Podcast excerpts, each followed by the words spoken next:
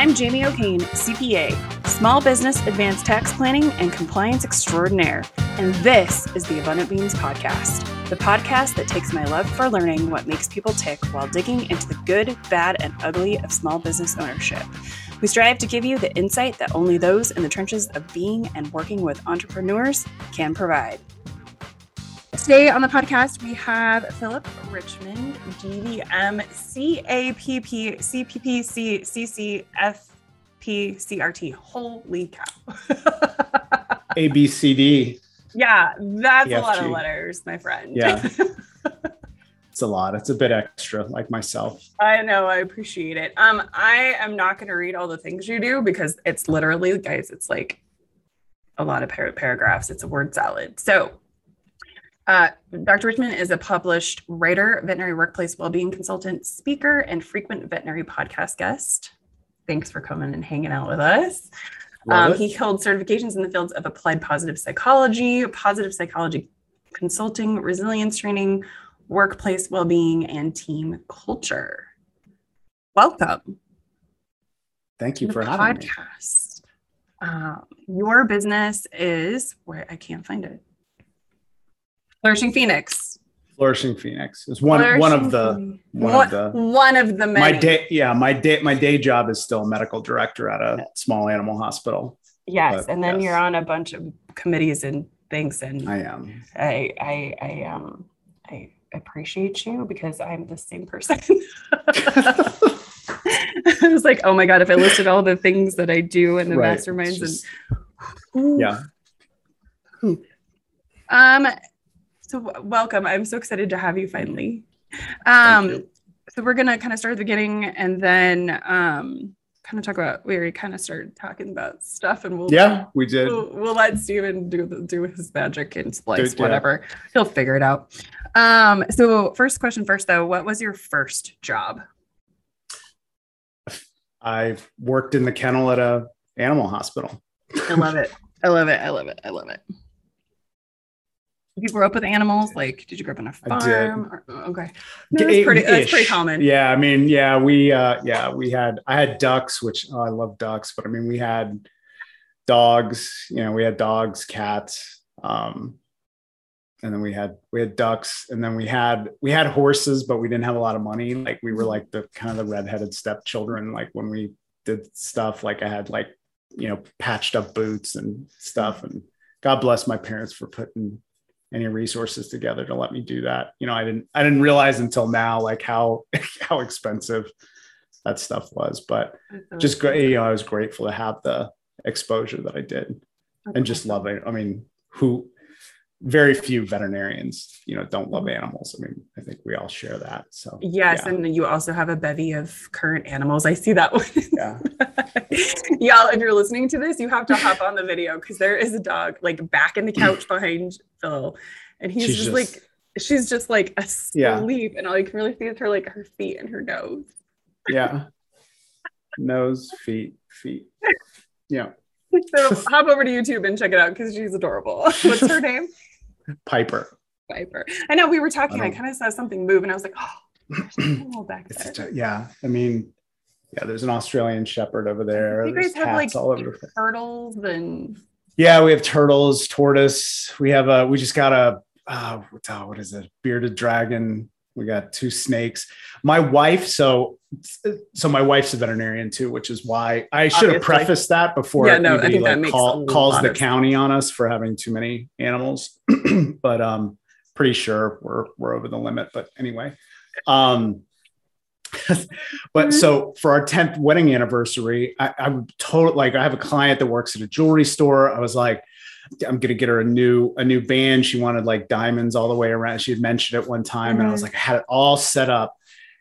And she she's like, No, I want to go to Repticon. And we we dropped coin on like this ball python. And I was like, I mean, okay, I wasn't expecting that. No, I love sure. that. Yeah. We just we just had our 18th anniversary. Oh, congratulations. Um, and we I should tell you kind of cool, cool fact. Uh-huh. Josh Weisman your friend Josh. we Josh. we got married same day, exact same day, same date. Oh, that's hilarious. Yeah, funny. That. Anyway, yeah, um, you were um, saying about your uh, yeah. So we just wedding. did our 18 year anniversary, um, and we went axe throwing. But uh, wonderful. It was awesome. I won. It was great. Of course, great fun. Solid. it was a lot of fun, and I can't wait yeah. to go again. That's just that's how we are. It's just like, what can we yeah. do that's like new and fun and competitive? We uh they they do this thing for um uh, like it's this haunted house that's out in the middle mm-hmm. of the mm-hmm. woods and it's mm-hmm. just oh they man they do it up over here it's mm-hmm. uh Scream-A-Geddon and they have axe throwing like we go every year and well, this I, is the same this the, is so funny because it's like it's like during Halloween or whatever. It's yeah, like yeah. A, it's like a scare place. It's a mm-hmm. haunted yeah, house yeah. situation. Oh, and now yeah, I've got yeah. axe throwing during same thing. Oh, when it's not. It. and I was like, interesting. I'm not a haunted house scary person. So oh. like I did like I walked in I was like, oh, this is that haunted house oh. place. And like you have to go in to go to the bathroom, like everything's draped and like all this yeah. stuff. I'm like, this is mm. creepy AF. But um, I'm gonna go through axes. They have an outside and an inside. Mm. Um, and I drinks and stuff. It was really fun.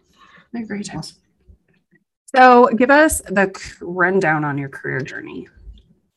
Oh, uh, so I had kind of a circuitous route to uh, to vet school. So I went, geez, um, so I went to uh, University of Florida my freshman year for undergrad. Had an ROTC scholarship, got in a fraternity uh, lost my ROTC scholarship, um, didn't mm-hmm. go to class a lot. Mm-hmm. And so moved back home, lived at home, had to get like two, two or three jobs and, and then uh, pay for community college because my parents did one, my parents did, they just didn't have financial resources. And uh, mm-hmm. uh, so I did that. Um, and then my, my father passed away when I was 20. So it was, I, it was really challenging um, for mm-hmm. me. And, uh, so I took off. I was off school for for a few years. Um, got my personal trainer certification. Did that, and then I was like, I just like I don't want to. I don't want to do this uh, for the rest of my life. and so I went back to school, and I kind of I kind of was a little worried, like my brain was broken, and I took a took a psychology general psychology class and did really well and so then i got got serious about school and then uh, went went to University of Florida for vet school. Got a uh, got my first job, um, and I should say so. This I, I do share this. So mm-hmm. you know the reason why I'm you know active in a lot of the things that I am. So in 2008, so I was two years out of school, a year and a half out of school. I uh, I burned out. One mm-hmm. burned out severely um, had an alcohol and substance use disorder. It was my mm-hmm. only coping mechanism uh, mm-hmm. for that.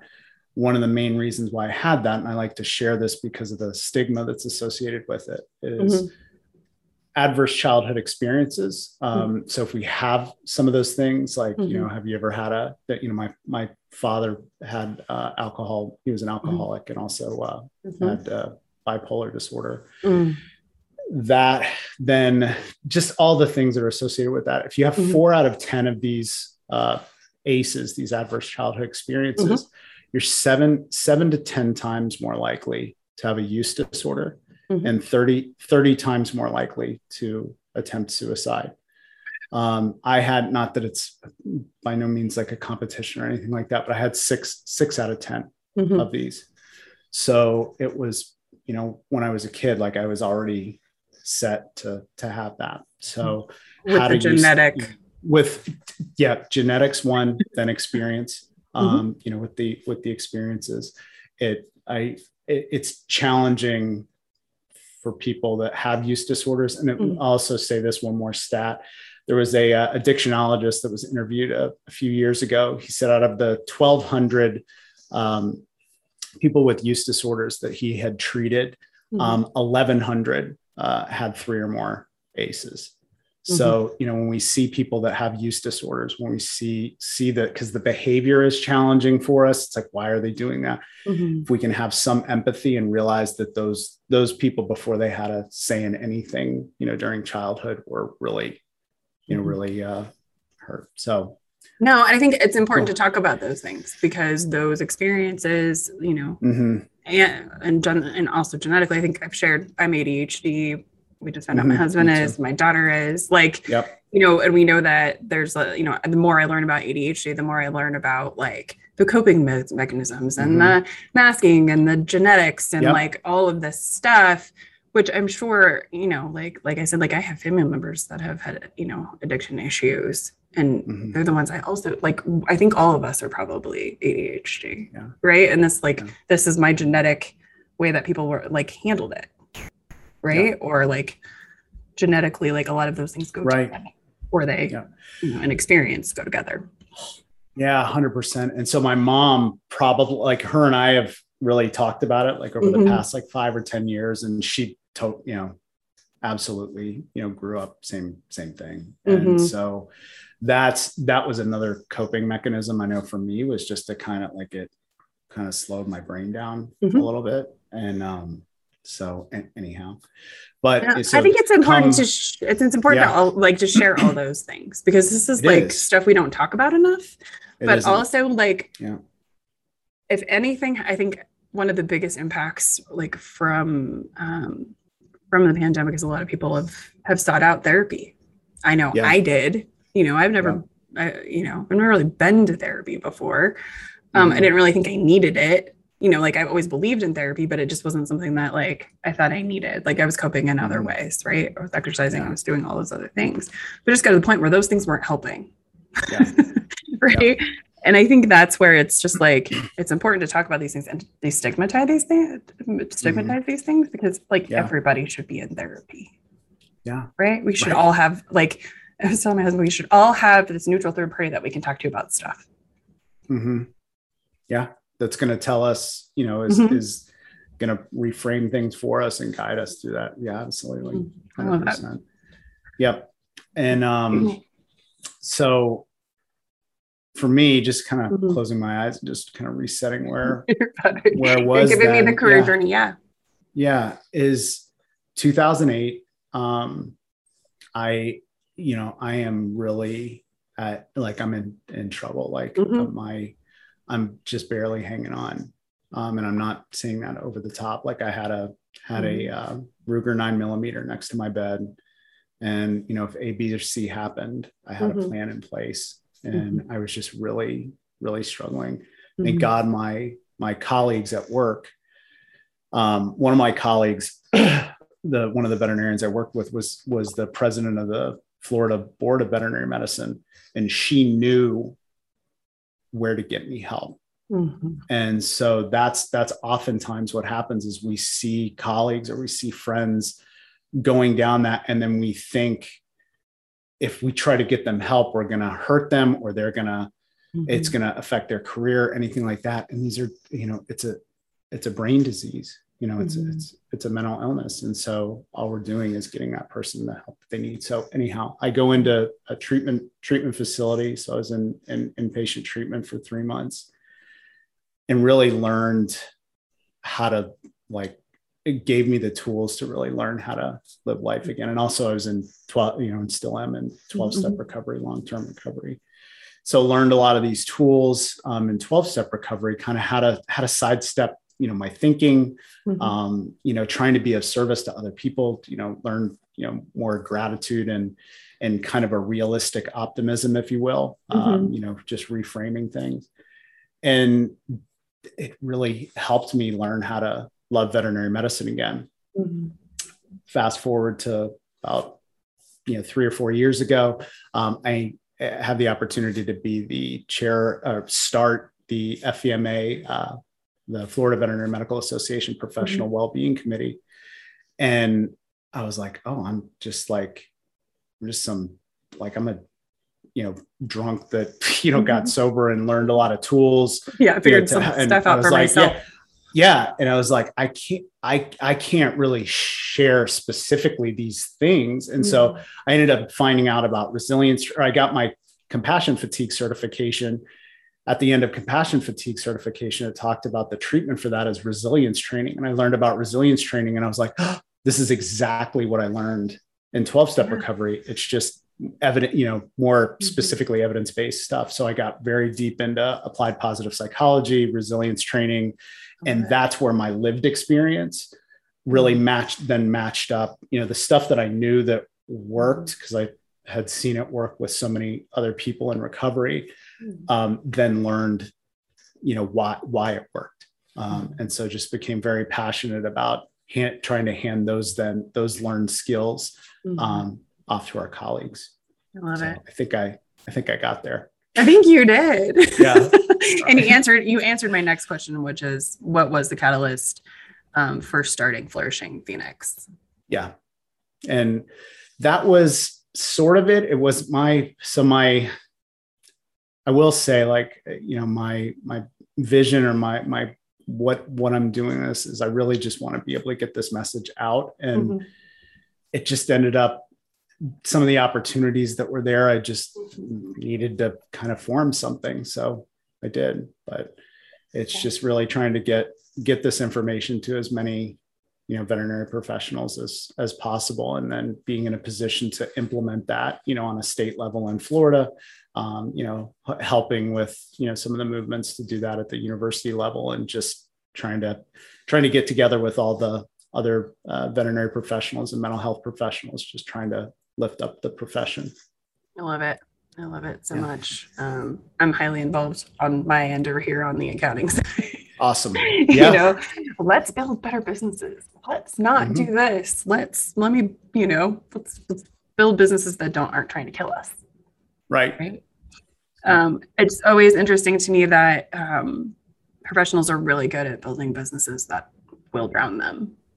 Mhm. you know, because we're just really good at what we do. Um, and the models that we have or the models that we've worked in aren't don't work anymore and aren't sustainable. and you know, we can't just be cool with dying at our desk like our predecessors did. yeah That that's not not gonna Yeah. happen. And what's wonderful is we're i think our you know our generation you know like that Mhm. gen x like we're the transition Mhm. where we there's still have some of that work ethic but then still set you know there's got to be a better way to do this Mhm. and then the the um, generation after us are very open to that's what that that's where i see the hope is these conversations that were were you know a little uncomfortable for us to have Mhm. are de- you know totally open with with um, the new generation of veterinarians Yeah. coming up and that's where that's where the key is going to be is that there Mm-hmm. that there's a way to bring those two things together Mhm. i think and and just you know find a better way Yeah. Yeah. Well, and yeah things have to change in both industries. Otherwise, Right. Mm-hmm. there won't be anybody to bring up. Yeah. Right you know? yeah it's just uns- it's just unsustainable so yeah So, um, I mean, I always just like this question. What are the biggest challenges that the veterinary industry is facing today?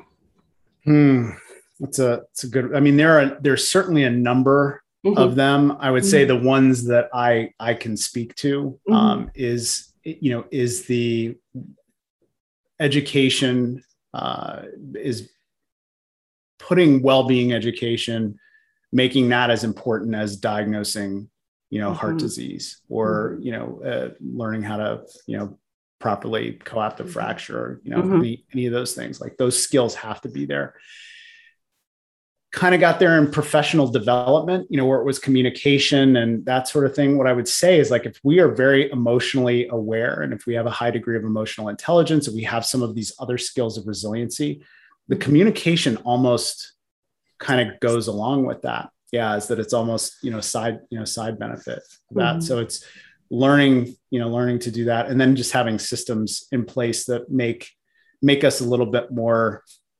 uh, agile, uh, you know, as far Mhm. as not trying to, you know, just jam out as much production, Yeah. you know, out of, uh, you know, out of every every veterinarian as possible, right. and that there is a way, there is a way to do that, Mhm. Um, and it's just we're going to have to Mhm. have to do that and and find the way. So, yeah. I think, great. you know, from what I'm, what I'm understanding is, well, I mean, I understand suicide's a huge issue. yeah, right. Veterinarians and dentists have the highest Mhm. rates of suicide, Yes. right? Um, on this end, um, accountants just die at their desks. Yeah. Generally, like, you know, kill ourselves. We just, you know, Yeah. um and burnout Mhm. and the number i mean i just you know from what i you know what i hear from my clients and other people in the industry is that um i think the number of pets per household like doubled this last year because everybody like during the pandemic went and got Yeah. animals Yeah, it's interesting. I mean, so there was uh, you know, there was a study that um Matt Salois just came out with Mhm. um, you know, from the AVMA. It was kind of interesting. So they if if I remember correctly, they I think they might have just looked at shelter adoptions and Mhm. that those numbers maybe didn't line up, but but that they didn't look, you know, the pandemic puppies. You know, I, I think subjectively, I feel like we we all saw some of that. Um, but it's also the other thing, you know, and this is what I was talking to our our mutual friend Josh about is our our capacity to do the job decreased because of the anxiety, you know, all the underlying other things. We just we we just emotionally, physically, spiritually just did not have the extra capacity to Mhm. perform that job and anything laid on top of that it it was just incredibly challenging Yeah. um and so that too is one of those things is we cannot you know i jokingly talk about a you know way back there was a movie called you know hunt for red october and you know these russians were in there is put it at 110% on the reactor and it's like we can't run that and that's all we've been doing and it's Mhm. like you can't that works until it doesn't Mhm. and that's you know that unfortunately is is you know compassion fatigue secondary traumatic stress and all of this is Mhm. that it just you know we jam it down until it just can't can't do it anymore. And so with with the burnout you know there's that term gets thrown around a lot. And mm-hmm. burnout really what you know what it is is it's an you know it's an excess of demand versus our capacity to do that. Now mm-hmm. our capacity can be changed with tools Mhm. potentially you know with a you know resilience training and that sort of thing. We can up our capacity. It's not really exactly our goal Mhm. um, you know we don't want to eke out you know 10% more out of you know somebody who's Nothing. just getting slammed that's not that's not what we're trying to do with resilience training but it's also it is it is not solely an individual Mhm. issue it is almost more a systemic you know issue Mhm. and if you have one person in your team that's burned out you know if we if we do what's called a ProQOL uh, the professional quality of life scale that's the one that we use in our clinic if you've got one person that's a burnout you can you're pretty much guaranteed uh, you know over half of your staff is there too Mhm. and yeah so Yeah, it's long- hard. long- yeah Um, So- I mean, go ahead yeah, I mean, I just think the stress of the pandemic. A lot of people have kids, and Yeah. I think I saw something the other day. It's like if you have, fam- you know, friends and family with kids, like just check on them. Like this, this is a whole nother layer, Yeah. right? Especially with the Delta virus. Um, and then in our profession, we had six different sets of legislation come down in the last Mhm. year and a half. So not only Yeah. are we like trying to take care of our clients, trying to manage all of that, and like because we're all helpers and also generally Mhm. very compassionate, you know, Yeah. we're worried about our clients. We're worried about their longevity. We're worried about their sustainability. And then every time we turn around, we have to learn something new. I Yeah. I was a you know, PPP expert. I'm now an ERC expert, but like there's like a bajillion things we need to Right. know. And every time I turn around, stuff has changed Yeah. on us. something else right And it is just like I understand this pylon, and I'm watching the same thing happen in my profession. And it's just like we're coming up on deadlines right now, and people are just like, "What? How?" like it hasn't stopped, you know. Like Right. many of us have not had a vacation um, because we can't. We can't stop because there's so much to do still, and we can't. Again, like we can't give of an empty of an empty place but it's just so hard to like to run these businesses where you've worked on volume yeah. And you just don't have the capacity to do that yeah. and that's there's this and that very similar in in veterinary Mhm. medicine you know as well. And so you know one of the things that comes to mind when you say that you know is that we ca- you know we can't do that you know so Mhm. we can't. And that's that's where you know like in veterinary medicine we're you know to the point where we are having to do things that we never thought we would ever do that we're turning turning a patient away Mhm.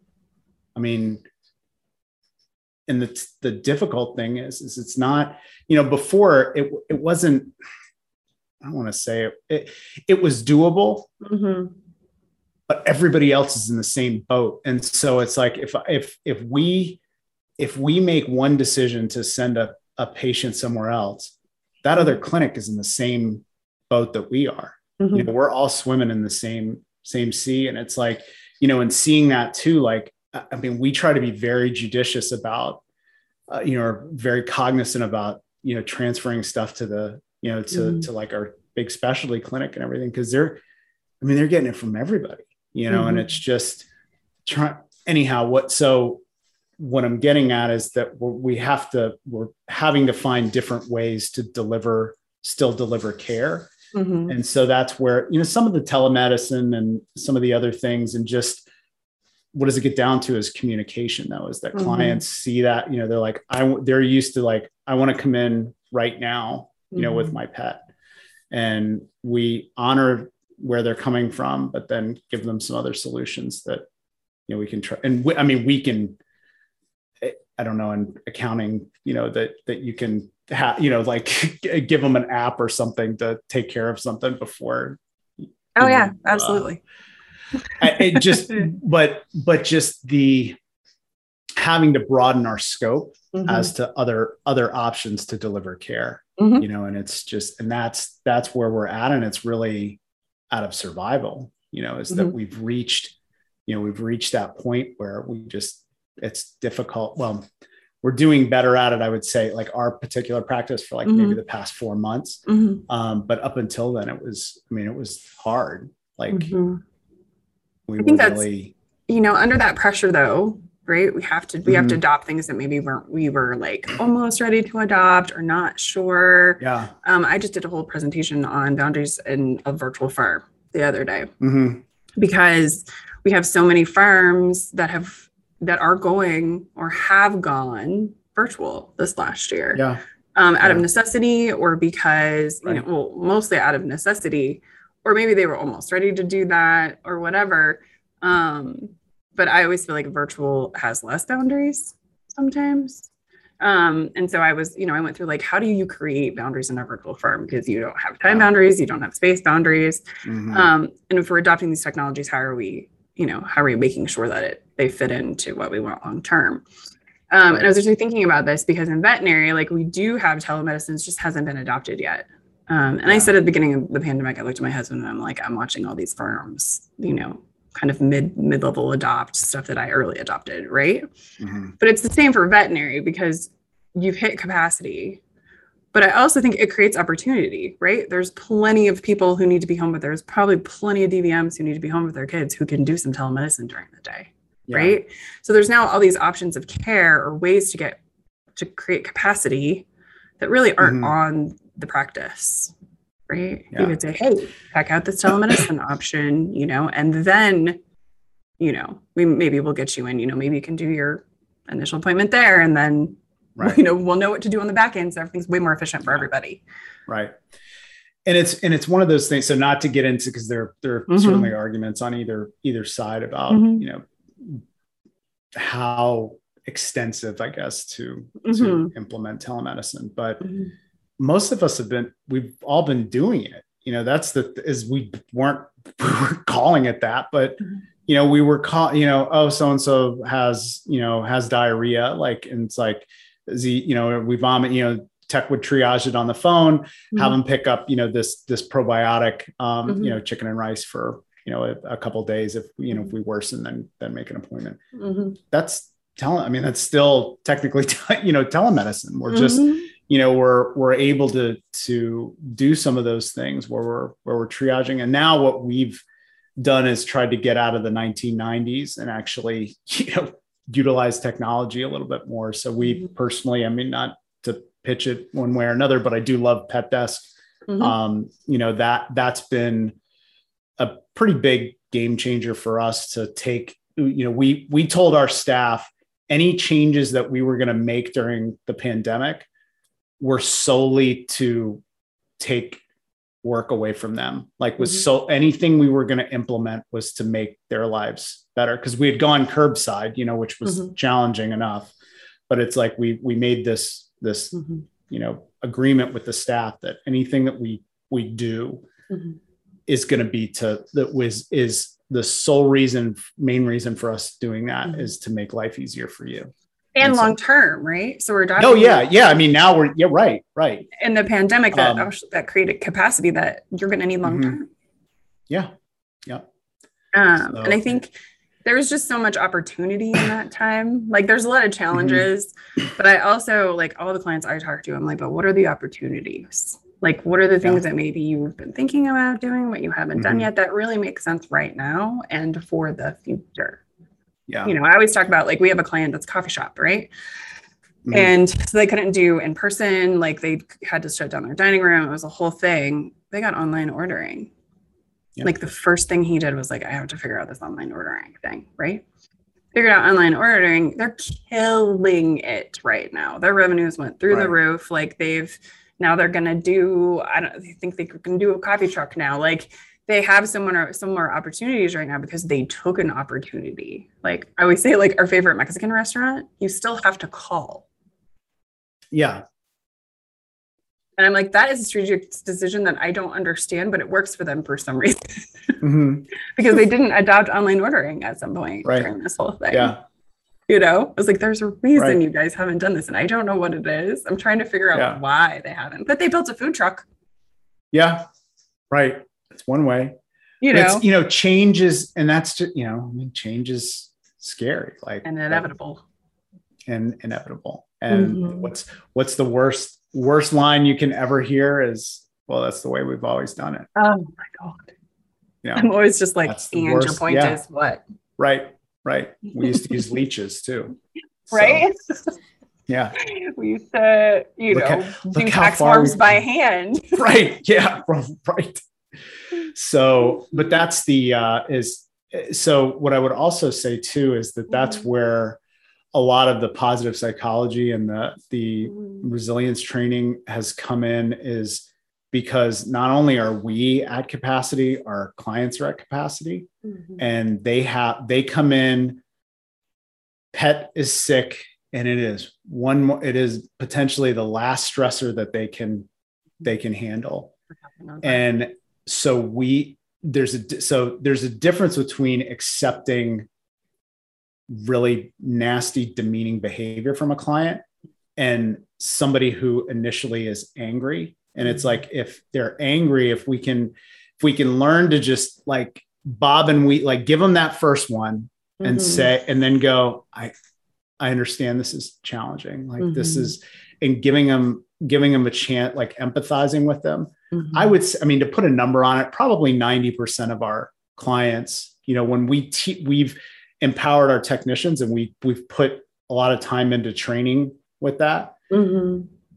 They, they see that as a win when they can mm-hmm. turn a, turn a client around, you know, that, that's upset like that. And that's, and again, client, you know, what did we say when we're at our best? What is, what is the best mm-hmm. thing? Client relationships. Mm-hmm. And, and that has, and that has been one of the things that has created a sustainable position for me is that mm-hmm. if I go if if if a client's angry mm-hmm.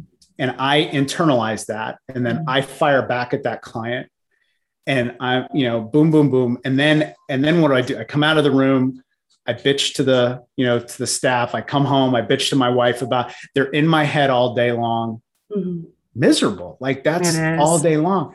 Versus if I, I mean, what, you know, I sidestep that first one, turn around and I'm, and I have the opposite experience that I'm of service to that client mm-hmm. and they are great. Like they've had a chance to kind of turn down and like mm-hmm. d- improve. Like it's, it's fantastic. Mm-hmm. So because you're modeling the regulation. Right. Right. Yeah. it, it is hard. Right. Um, yeah. It's hard, it's hard when we're all stressed like we hopped on. I was like, my daughter's online for the next week. Like, yeah. Right. Blew up absolutely my entire week. Right. Yeah. Um, thankfully we have family that help, but like Mhm. that doesn't change the fact that I have to make sure she got all her work done every day. And like, you know, like an online is so hard for her. You know, Mhm. we were up at 10 o'clock last night and or 9 8 o'clock last night and she's having a breakdown. I'm like just trying to like do that, right? She's Yeah. having she's having a breakdown. I'm like, I understand that you feel like this is hard. I understand that things are hard Mhm. right now. I understand this isn't the ideal situation, but we still need to get this stuff done. Mhm. Take a breath. I will sit here with you. You can Yeah. sit on my lap and we'll get it done. We'll work together to get it done. Um, that's a hard skill, especially when It is. everybody feels maxed, right? Um, but it also gave her a win because she was able to finish the things she didn't understand and was like Mhm. felt very overwhelmed with. So she went Yeah. into today with yesterday's stuff done. I was like, I don't care if it's late. I don't care. It's done. We can not worry about it now. Right. She went in today without this like stuff that's not done last yesterday, like without that weight, Mhm. right? Yeah. Um, so we can always like help people through our own resilience, right? But it's always hard to find your own resilience when everybody else doesn't have any. Yeah, and and, You know? so that was one of the things. What was funny is, uh, well, it's not funny, but um, you know, like I we were talking about the burnout Mhm. um, survey, and so this ProQOL it has it has compassion, satisfaction, Mhm. compassion, fatigue, and Mhm. burnout. Mhm. Um, and so I generally like before the pandemic, I always I was, you know, I always scored really, really low. I was very, very low risk burnout, very low Mhm. risk compassion fatigue, and very high compassion satisfaction. Mhm. When I took that, I think I took it kind of around. It was probably around August of last year. Mhm. I was like, I am, fe- you know, I'm feeling this, and I'm, and I was like, I need to, you know, take this. And I was like, mid, I wasn't, I wasn't high risk burnout, but I went from almost, you know, lowest risk to kind of mid, the mid range and the higher of the mid range. And I was like, Mhm. whoa, because like, and you know, I mean, like everybody else, like I could feel it. And I remember thinking, here I am, like I have all these tools and I am using the shit out of everything that I know Mhm. just to just to like if we're talking on a negative 10 to 10 continuum Mhm. where my life my well-being was maybe at like a 6 or a 7 generally speaking Mhm. i was doing everything i could to just maintain a 6 Mhm. um you know versus and anyhow yeah i think i think i think that speaks to just the the stress right like Yeah. those you know if the people who teach this stuff and like you know these are their tools for life have a, are Mhm. having a hard time you know the rest of us who haven't learned this or you don't have this resilience it's like it's been so much harder for people and I- and Yeah. like i get that so i love i love how you're saying like the biggest things are like the biggest way out of like these challenges is you know the processes how do we create more processes and systems to create that Mhm. headspace but also how do we create those soft skills and that's like really Yeah. the big the big thing Yeah. um do you need to go uh no okay good not too not till All right. um so hold on i have to go through my steps my my questions because we've been kind of all over the place To- do you have two people with adhd having a deep yeah i know it's always really fun yeah I, was actually I was talking to my husband about this the other day. Um, apparently we all fight each other. Because I'm like Mhm. looking at our like friend group and I'm like, and you, and you, and potentially you. And I'm looking around my family Mhm. like, uh-huh. And then I Yeah. married into a family with ADHD. Mhm. Um, and I'm just looking around like, but why do we do that? yeah you know, like we find all of our people, you know, through that. But yeah. just it's like maybe because it's just called because we all relate on some i get yeah. My know? wife 100% doesn't and i Mm-hmm. just i'm like i i know it's hard for you to understand. It's just my brain just doesn't work. She's like why? I don't understand. Why don't you just leave your keys in the same place every time? She's like i don't get it. And i'm like honey i know you don't get it. Like, and that's okay. like just i don't get it just it's just never gonna happen. You know like Yeah, it was gonna and I happen it was gonna happen. you know i was diagnosed at 39 yeah. Right? And i had all these processes and systems and we have we do a lot of like i have gotten myself to a point where i have a successful business with ADHD. Mhm. Um, and and it's, it was very secure, you know, it's a different route because we like change things all the time and we want to do Mhm. things differently or, you know, we're like, I don't want that. I'm going to go do this. Right. Um, or I have all these, I have this whole list of like fabulous ideas. Who knows if I'll ever get to them. Um, but you know, before I was diagnosed, I just thought I was broken. Or like, why doesn't Mm-hmm. all of these productivity tools and like all these things I learned, why don't they work Yeah. for me? right. Why can't I implement these things? You know, um, and I've watched, you know, my husband also like just like, you know, put everything in like us, you know, everybody's got to have a plan and you know, like that's Mhm. how that's kind of how we you know we cope with some of this stuff like put our keys in the same exact place so we don't Yeah. lose them right but he's also the, the guy that's like every once in a while i'm like he's like oh my god it's my work key card and i'm like Yeah. find it right Right. but like we just we've we just have all these mechanisms right and so now i'm like Mhm. teaching my kids these mechanisms because i'm like kids like this is how our brains work Yeah. so we have to work with it in a way that Mhm. put, sets us up for success. But watch me try to get out the door right now, especially mid pandemic when my wallet's someplace, my purse is another Yeah. place, keys are in one place because I don't ever go anywhere. I don't have to have Yeah. a system for that because I don't need to leave. Right. right. And then I have to leave and I'm like, "Ah," and then I don't have gas and like all things that happened pre pandemic, but they seem to happen more now because I just, it's not something I ever have to deal with Right. the creative processes and systems, but we always have those things that we can never find. Mhm. right. Yep. And my for me, it's usually my phone. Like I'll just put it down somewhere random, and my kids are like, "Here, mom." Yeah. Especially when I was a birth doula, and I needed my Mhm. phone on me twenty four seven. My kids would hand me my bring me my phone all the time. Yeah. Here, mom, just in case people go Yeah. into labor, you might need this. right right and if anybody's listening that has adhd like the the gift that i impart is Mhm. the tile those Mhm. ti- the finders that changed like that's i don't my wife and i's relationship is fantastic that was a really horrible point of contention is like i would go to leave for work and i was like damn it i uh, carla i can't find my keys and she's like oh she's like again like and you know it was just and now i just boop i mean i Mhm. still lose them but i have the finder on it and it reverse finds my phone Yes. and i just all my, my friends that have it I, that's Mhm. what i give them for birthdays like it's just Our so house, great our house is totally wired with the smart thing situation, so we can like Yeah, turn yeah. things off and on, and like Oh, if you lock the door, it turns off the, Yeah. the lights. Like yeah because I'm Right. walking through the house every day, turning off lights and like doing things, Yeah. and like or the garage door is open, and like it'll get a warning. And, like we've we've created a system, like created systems for Mhm. ourselves, you know, Right. that remind us. Um, my daughter's psychologist, we're just gonna go down a rabbit hole. Was like, you should get her this Livescribe pen that like so she can take note while she's taking notes. It records what the teacher is saying. This thing is like 150 bucks. Yeah I'm like, it's going to you recommend you recommend this for kids with ADHD. It's gonna literally be gone in two days. right right it's like i get where you're going with that no, and I Let do, me- and I, let me tell you how that's gonna love the idea, but I'm not Right, going through but- 10 of them.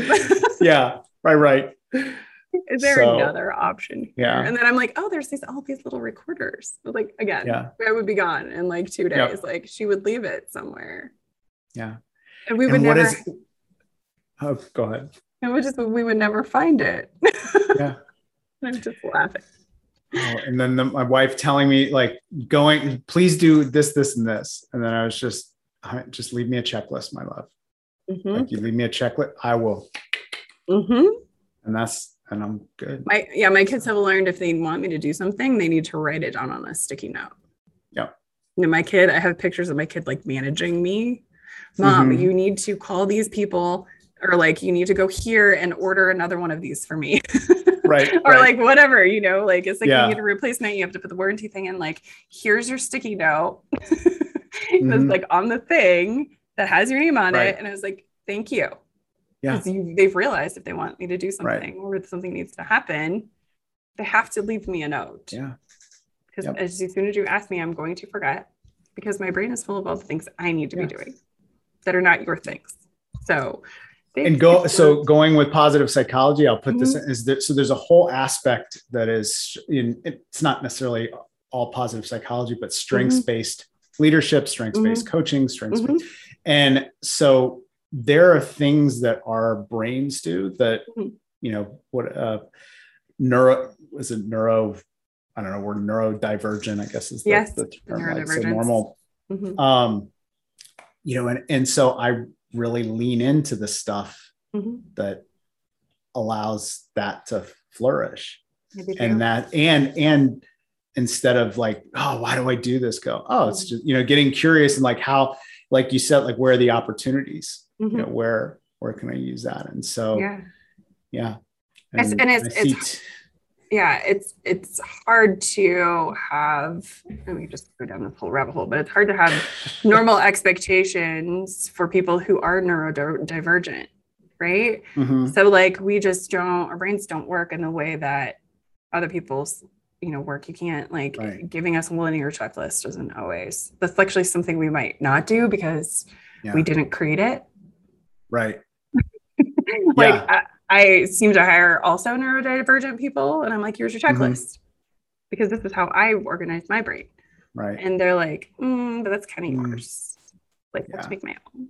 And I'm like, right. that's fine. I don't care as long as stuff gets yeah. done, right? Right. Uh, and being and being flexible and like how people's brains work. Um, mm-hmm. But also, like for me, it's been like the recognizing of my superpowers, right? Mm-hmm.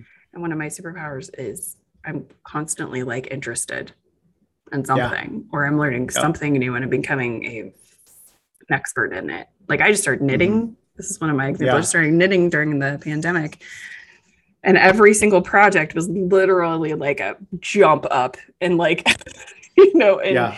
in in mastery. And my friends were like, one of my friends who who's been knitting for, she's like, how do you how did you you're doing cables? You've been doing this for like two months. I'm like, leveling up is one of my ADHD power, like yeah. superpowers. Yeah. Like if it's something that's interesting to me, I'm just gonna right. learn how to like how to get better and better at it. Or I'm gonna grab a project I've never done and like think I'm be able to do it and then figure it out. Yeah. Right. And that was the thing. Like I I would say to myself, well, maybe, maybe I don't like how did I get through vet school? Like how did I do well mm-hmm. in school? Like I was like, I don't how is that possible if it and then I of course what you're talking about like the mm-hmm. hyper focus is mm-hmm. the like that that's there and i was like oh like when i'm in it because i love veterinary i mean i love it like i'm nerd out on it mm-hmm. and i could just read you know watch videos and read and do this and and you know really get into it and same thing i laugh my my wife i'll go and i'm like honey there i swear this is the last certification that i'm going to take and she just laughs and it's you know because yeah. i'm always yeah. like i'm always taking you know I'm all, always mm-hmm. doing something like that and yeah. Yeah. and um so it is that part of it is, mm-hmm. you know is something that is beneficial to to mm-hmm. us you know yeah we are not down and yeah. and we're we're just not happy like just knowing what we know right yeah like we want to yeah. learn like we'll find something that's interesting and we'll go down a rabbit hole like we were talking about mm-hmm. covid-19 mm-hmm. before this and i'm like i that's how i deal with this stuff mm-hmm. you know mm-hmm. stuff that i don't understand or i need more understanding of is i just start learning and i i love medical stuff which is part of the reason yeah. i love working with veterinarians um i love medical stuff i was a birth doula like i grew up in human mm-hmm. med like yeah I, I never took any medical stuff other than like understanding some births so i could support people but like it's always been super interesting to me. I was diagnosing my my brother when I was like six. I was like, "Yeah, mom, it's this thing," and she's like, "How do you? How did you even know?" And my mom worked yeah. in a doctor's office at the time, right, right? right, And I was like, "He's got this," and she's like, "How did you know?" I was like, "Oh, well, I was in the nurse, nurse, nurse's office and I was reading all the posters, and he had the mm. symptoms." And she's like, "Yeah." You were like six. yeah. you know, that but was... it's just it's just because I absorb this information because I find it interesting. Yeah so my father had a he had a massive heart attack when I was uh, how old was I? It was back. It was like 80. Mm-hmm. So I was like seven or eight, I think. Mm-hmm. And my dad's cardiac, he was in like he was in ICU for mm-hmm. for like a month. And my dad's cardiologist is just a just a wonderful, wonderful human being. He gave me his um, key card to the medical library. So this is back in like the like the mm-hmm mid 80s or something like that. And I I'm in the medical library with all these maybe I was like 10 or 11 I can't mm-hmm. remember but I like I grabbed the these two giant things on how to perform like uh, like heart transplant mm-hmm. medicine. And i'm like i'm like reading all this stuff. And i like anna was kind of cocky too. And mm-hmm. i remember tell i like i go up to my dad's cardiologist and i was like i think it's like i think i think i could do a heart transplant now but i but i might need the book. And he just he thought that was the funniest thing. He goes he goes, we all, he goes, don't worry. We all, we, we all, need, we all need. And now book. like I'm in cert, like I'm in surgery and like I'll have the book out. I just laughed to myself. I'm like, that we all need the so book. Great. We all need the book at some point. I love, I love that he was just like, oh, this is interesting to you. Read about it. Yeah. You know, instead of like, yeah. oh, you're too young right. or whatever. And, right. you know, I just, I think that speaks to like, especially if you have gifted and a lot of gifted kids are also neurodivergent, mm-hmm. by the way, y'all, I'm learning yeah. this. Most of the gifted yep. kids are neurodivergent. We're smart AF. Our brains just work differently, right? We're putting a lot of pressure on these kids due to be gifted, which is I like. Yeah. They were like, "Yeah, your daughter's gifted," and I was like, "I know she is, but also, can we not with that word?" Um, it's just so much pressure. I feel like, but like, just letting letting us learn is like mm-hmm. the best thing you could do for your ADHD kids. If they find something they're interested in, I mean, this works for all kids too, but finding yeah. something they're interested in and just let us let us go down the rabbit hole. Okay.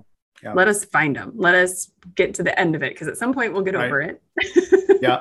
and we'll go on to something else. I always say, yeah. like, I know enough about a lot of things to be dangerous.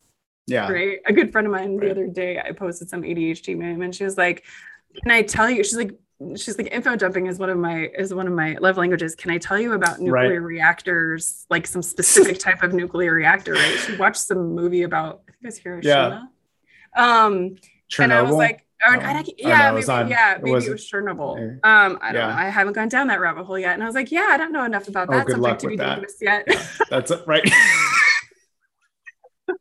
I was just I was thinking about myself watching that show at like yeah. like I got caught in it and then I'm like I'm the same thing like I'm like like all right all right sorry. anyway. all right okay. Back on track and we'll wrap we'll wrap it up. Okay. I'm sure this I'm hopefully oh and now we have our second friend.